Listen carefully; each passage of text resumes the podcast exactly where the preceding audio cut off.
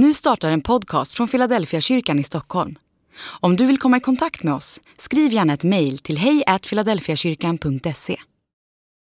Vi talar om goda vanor.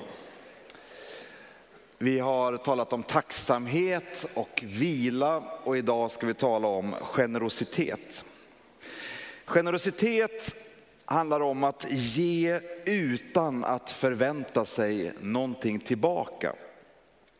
Det kommer inifrån hjärtat. Det är en inställning, en livshållning som kan få bli en livsstil. Mycket mer än bara det vi gör. Man behöver inte pengar för att kunna vara generös. Man behöver definitivt inte vara rik för att kunna vara generositet, för att vara generös. Vi kan visa generositet genom givmildhet, genom gästvänlighet och genom goda gärningar i vardagen. Generositet kan också uttryckas i ord genom att vi är generösa med vad vi säger till varandra. Vi kan visa uppskattning. Man kan vara generös med uppmuntran över det som är gott och det som är bra hos sina barn, hos sina kollegor, hos sina vänner, hos någon man möter i, på restaurangen eller på ICA eller någon annanstans. Vi kan vara generösa med vår tid. Vi kan vara generösa med våra tillgångar och våra talanger. Det finns en ännu djupare generositet när vi är beredda att förlåta de som har sårat oss och svikit oss.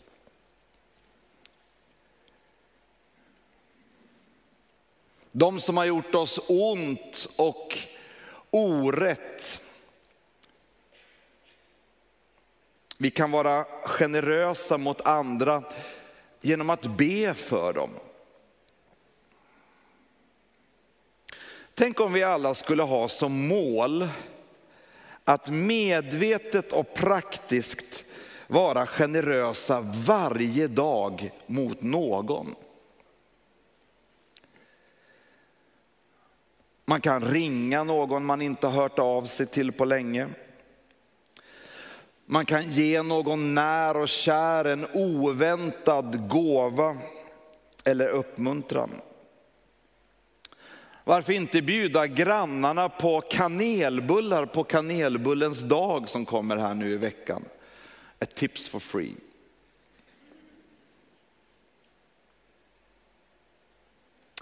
Jag kommer ihåg när jag var barn och vi var i sommarstugan i Småland och vi fick hälsa på en av mammas släktingar som ägde en livsmedelsbutik, en sån här gammaldags affär. Och så var den stängd på kvällen och vi var där och hälsade på för de bodde i samma hus som affären var. Så släppte de in oss barn i affären och så fick vi välja någonting på godishyllan. Jag kommer aldrig glömma att jag, jag, sprang till de där påsarna som man kunde öppna, så hällde man dem i munnen och så bara small det i munnen det här speciella sockret. Det fanns bara i den butiken, det var bara den tanten som hade, och hennes generositet. Här står jag och pratar om det idag. När vi bodde med våra fyra barn i Sankt Petersburg i Ryssland så kom en av våra vänner över och skulle hälsa på och bjöd oss ut på en av de finaste restaurangerna bland alla enormt fina restauranger i Sankt Petersburg. Han är en av de mest generösa människor jag känner. Och så satt vi där och skulle välja på menyn. Och beroende på vad man har för uppfostran i sig så kan det vara obekvämt att veta hur man ska gå vidare i beställningen av menyn. Och när vår nioåriga son David började få ögonen på efterrätten så såg han att det fanns en efterrätt som kostade mer än tio gånger en del av huvudrätterna som fanns där. Detta såg min vän och beställde in denna efterrätt. Våra barn talar fortfarande om detta enorma fruktfat som kom in på bordet denna kväll. Generositet kan få sätta spår och göra skillnad för människor runt omkring oss.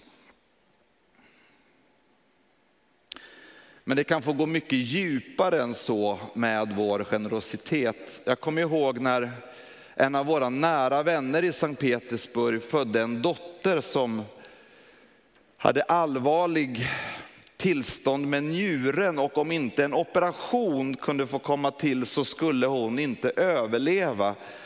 Och i Ryssland så i kontakt med läkarna så var de ärliga och uppriktiga och sa att i Ryssland finns inte förutsättningar för att få en lyckad operation med garanti för att barnet ska överleva. Vi rekommenderar att ni söker er utomlands och betalar för detta själva.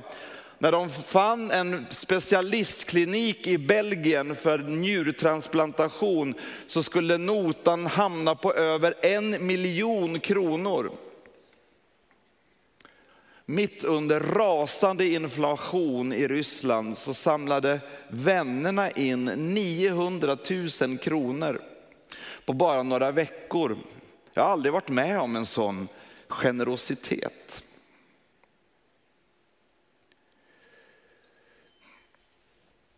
Jag insåg att jag som svensk har vuxit upp med att ha det så bra så jag kände mig fattig i förhållande till människor som inte alls hade det så bra ställt. Men när nöden kom, då var man beredd att ta av livsbesparingar för att rädda ett liv. Det saknades 100 000 kronor och jag visste inte vem jag skulle fråga av mina vänner i Sverige, men jag frågade en vän och de bad tillsammans, han och frun, och så bestämde de sig för att det som de hade satt av och sparat till att få ett nytt kök, det ville de istället använda för att vara med och göra det möjligt för att Eva skulle få en njurtransplantation. Hennes pappa gav en av sina njurar, de åkte till Belgien.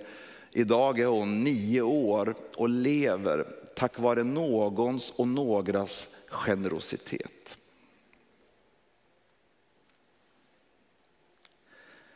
Vi är som bäst när vi är generösa. Vår bästa sida av att vara sig själv, det är ju så viktigt i Sverige att få vara sig själv, eller hur?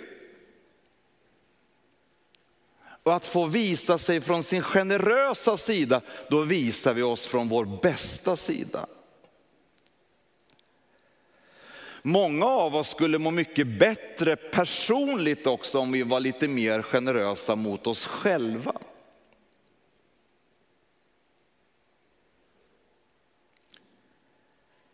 Kärlek som leder till generositet och goda gärningar kan på riktigt förvandla och göra skillnad för individer för stadsdelar i Stockholm, ja för hela Stockholm. Och för länder ute i världen. Ukraina, Kongo, Burundi. Vi kan på riktigt få vara med och göra skillnad genom generositet. Att vara generös, det är eh, naturligt och jag skulle till och med vilja säga nödvändigt för oss om vi vill vara medvetna efterföljare till Jesus. Låt oss läsa Bibeln tillsammans och se vad Bibeln säger om generositet. För det första, det är saligare att ge än att få, säger Jesus. Man blir gladare av att ge än att få.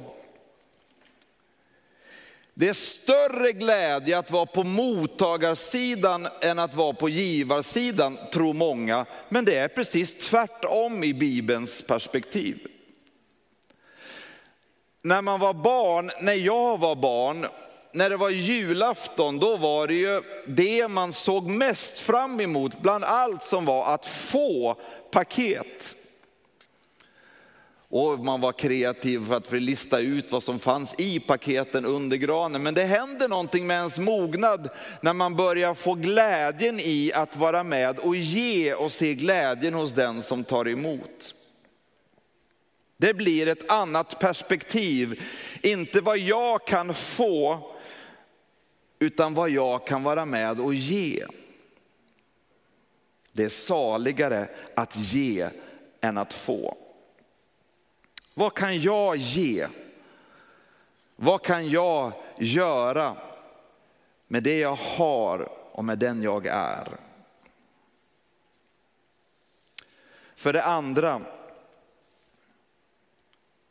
vi läser från andra Korinthierbrevet, det åttonde kapitlet och vers 9. Ni känner vår Herre Jesu Kristi stora gåva. Han som var rik blev fattig för er skull, för att ni skulle bli rika genom hans fattigdom. Det som sker med Jesus Kristus när han kommer till vår jord, det är ett utbyte han avsäger sig all härlighet och rikedom och position, kommer till jorden, dör på ett kors och på detta kors sker ett utbyte. Han som var rik blev fattig för att vi genom hans fattigdom skulle få uppleva rikedom. I den engelska översättningen The Message så läser vi från samma bibelord i andra Korinthierbrevet 8, vers 9. You are familiar with the generosity of our master Jesus Christ. Rich as he was, he gave it all away for us.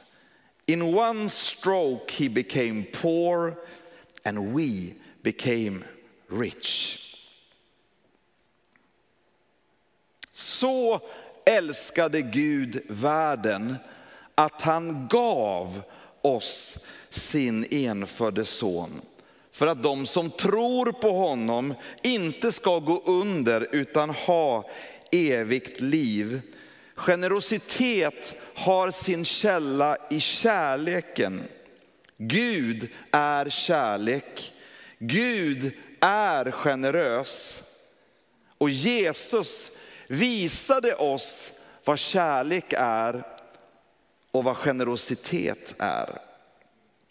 Jesus dog på ett kors för att friköpa oss, för att förlåta oss och försona oss med Gud. Vad ska vi göra när vi blir träffade i våra hjärtan, när vi blir drabbade av Guds kärlek, när vi blir överbevisade om vår egen synd. Vad ska vi göra?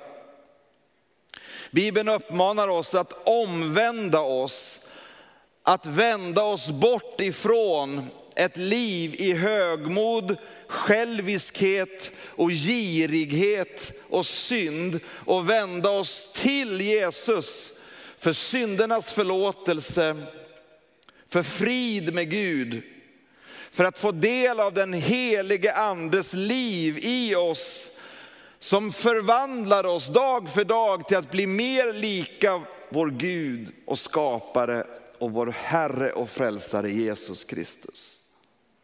Vi är skapta till hans avbild för att reflektera honom. Låt det sinnelag råda hos er som också fanns hos Jesus Kristus.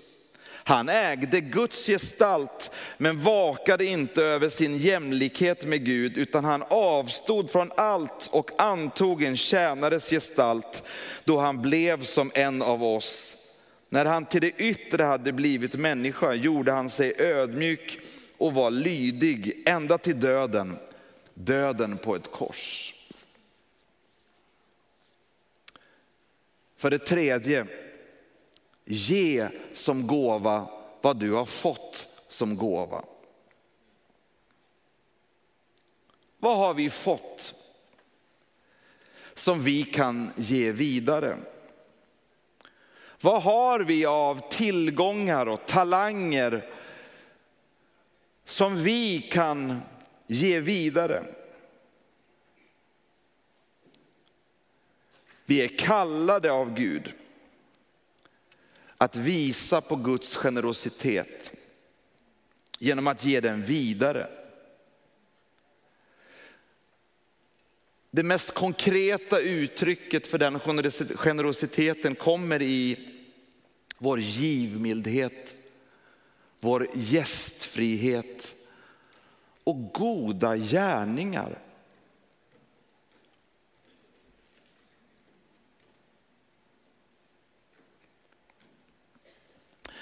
När tullindrivaren Sackeus mötte Jesus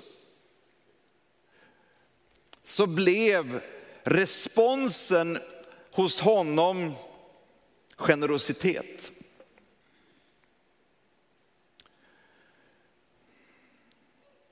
Hälften av vad jag äger, Herre, ska jag ge åt de fattiga. Och har jag pressat ut pengar av någon skall jag betala igen det fyrdubbelt. Det var vad som drabbade Sackeus när Jesus kom hem till honom.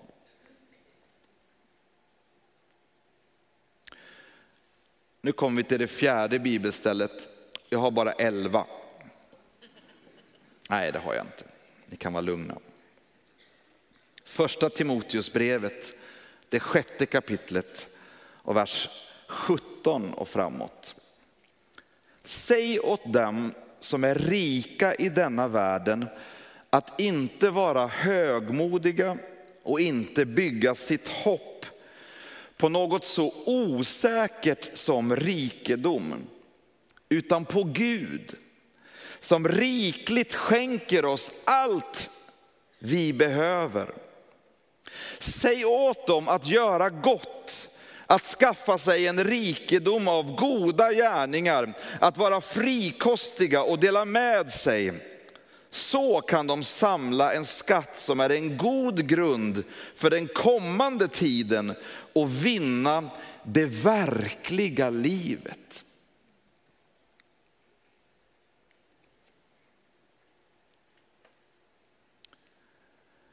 Jag kommenterar detta genom att upprepa detta bibelord. Säg åt dem som är rika i denna världen. Om du undrar vem de är så kan jag säga med säkerhet det är alla vi som är i det här rummet. De absolut flesta som bor i Sverige i jämförelse med resten av världen kan med säkerhet klassas som rika.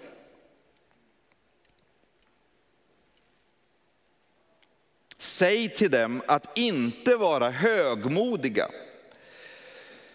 och inte bygga sitt hopp på något så osäkert som rikedom.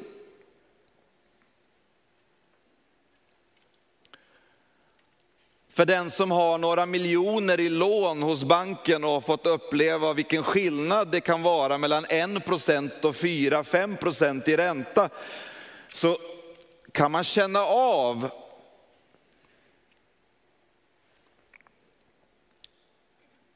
Vad gör man då? Bibeln uppmuntrar oss att sätta vårt hopp till Gud, inte till rikedomar.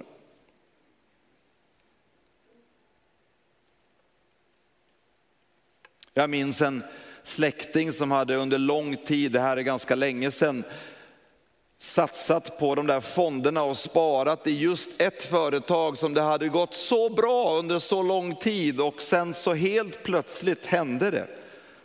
Att livsbesparingar förlorade sitt värde på väldigt kort tid. Vad gör man? Bibeln uppmuntrar oss att sätta vårt hopp till Gud. Och det är inget nerköp.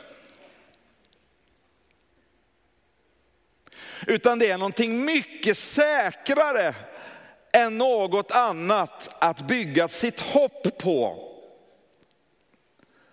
Och Gud är inte snål, han är inte girig, han är inte ond, han är god och han är generös. Och så står det, utan sätt ert hopp på Gud som rikligt skänker oss allt vad vi behöver.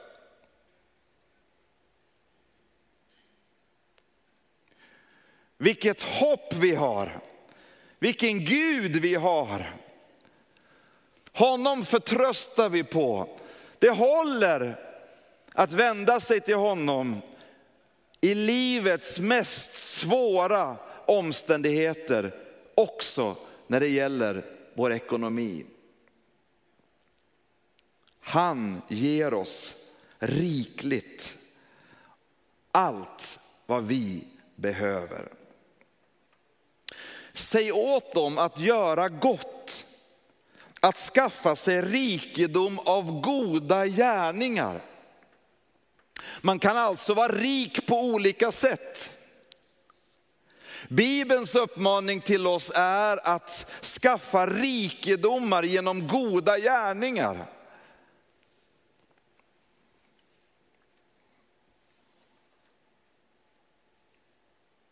Ni får ursäkta att jag tar i, jag är så entusiastisk över detta. Det är ju inte att jag är arg på något sätt, jag tycker bara att det här är ju så bra.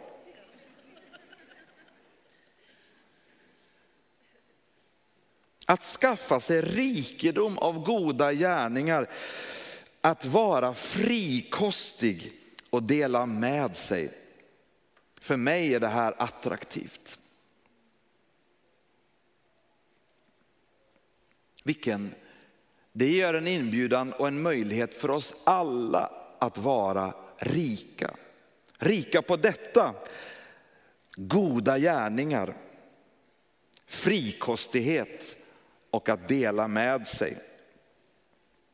Vad händer då? Jo, då kan vi samla en skatt som är en god grund för den kommande världen, den kommande tiden. Och vinna det verkliga livet. Det finns så mycket bonusar med detta, så läs det finstilta, det är min uppmaning. Det är inget nerköp. I goda gärningar, i frikostighet, i en livsstil av att dela med sig och göra gott. Så samlar vi en skatt som blir en god grund för den kommande tiden. Vad är meningen med livet? Hur kan vi få uppleva den djupaste tillfredsställelsen? Hur kan vi få vinna det verkliga livet?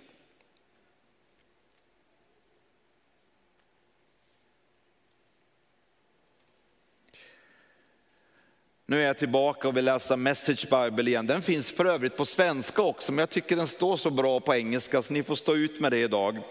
Nu kommer det igen, första Timoteus 6, Message. Tell those rich in this world's wealth to quit being so full of themselves and so obsessed with money, which is here today and gone tomorrow. Tell them to go after God, who piles on all the riches we could ever manage to do good, to be rich in helping others to be extravagantly generous. If they do that, they will build a treasury that will last, gaining life that is truly life. Extravagant generositet. I like it. Rikedom ligger inte i hur mycket vi har, utan i hur mycket vi kan ge. Den är rik som kan ge.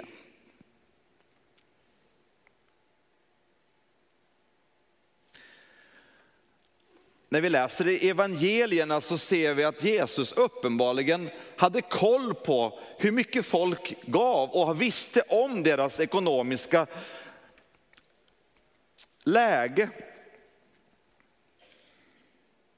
För uppenbarligen så var lärjungarna lite imponerade över vissa som gav mycket och la inte märke till den där änkan som gav sina två sista kopparmynt.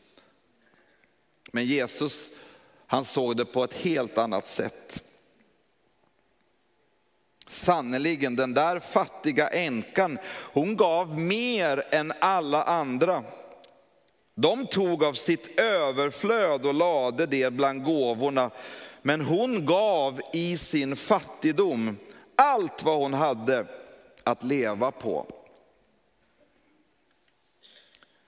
Jag har mött sådan generositet när jag haft förmånen att resa ut i världen i några av de fattigaste länderna och möta några av de mest utsatta och fattiga människor och möta denna rikedom, generositet och kärlek.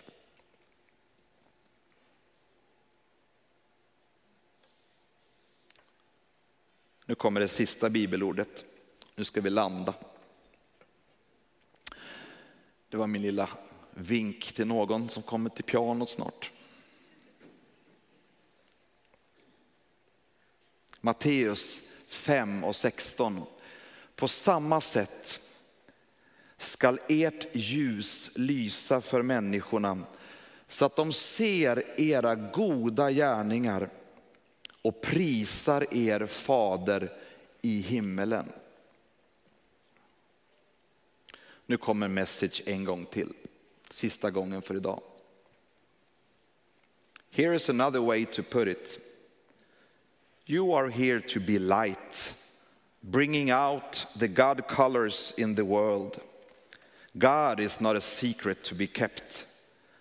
We are going public with this, as public as a city on the hill. If I make you light bearers, you don't think I'm going to hide you under a bucket, do you? I'm putting you on a light stand. Now that I've put you there on a hilltop, on a light stand, shine. Keep open house. Be generous with your lives. By opening up to others, you'll prompt people to open up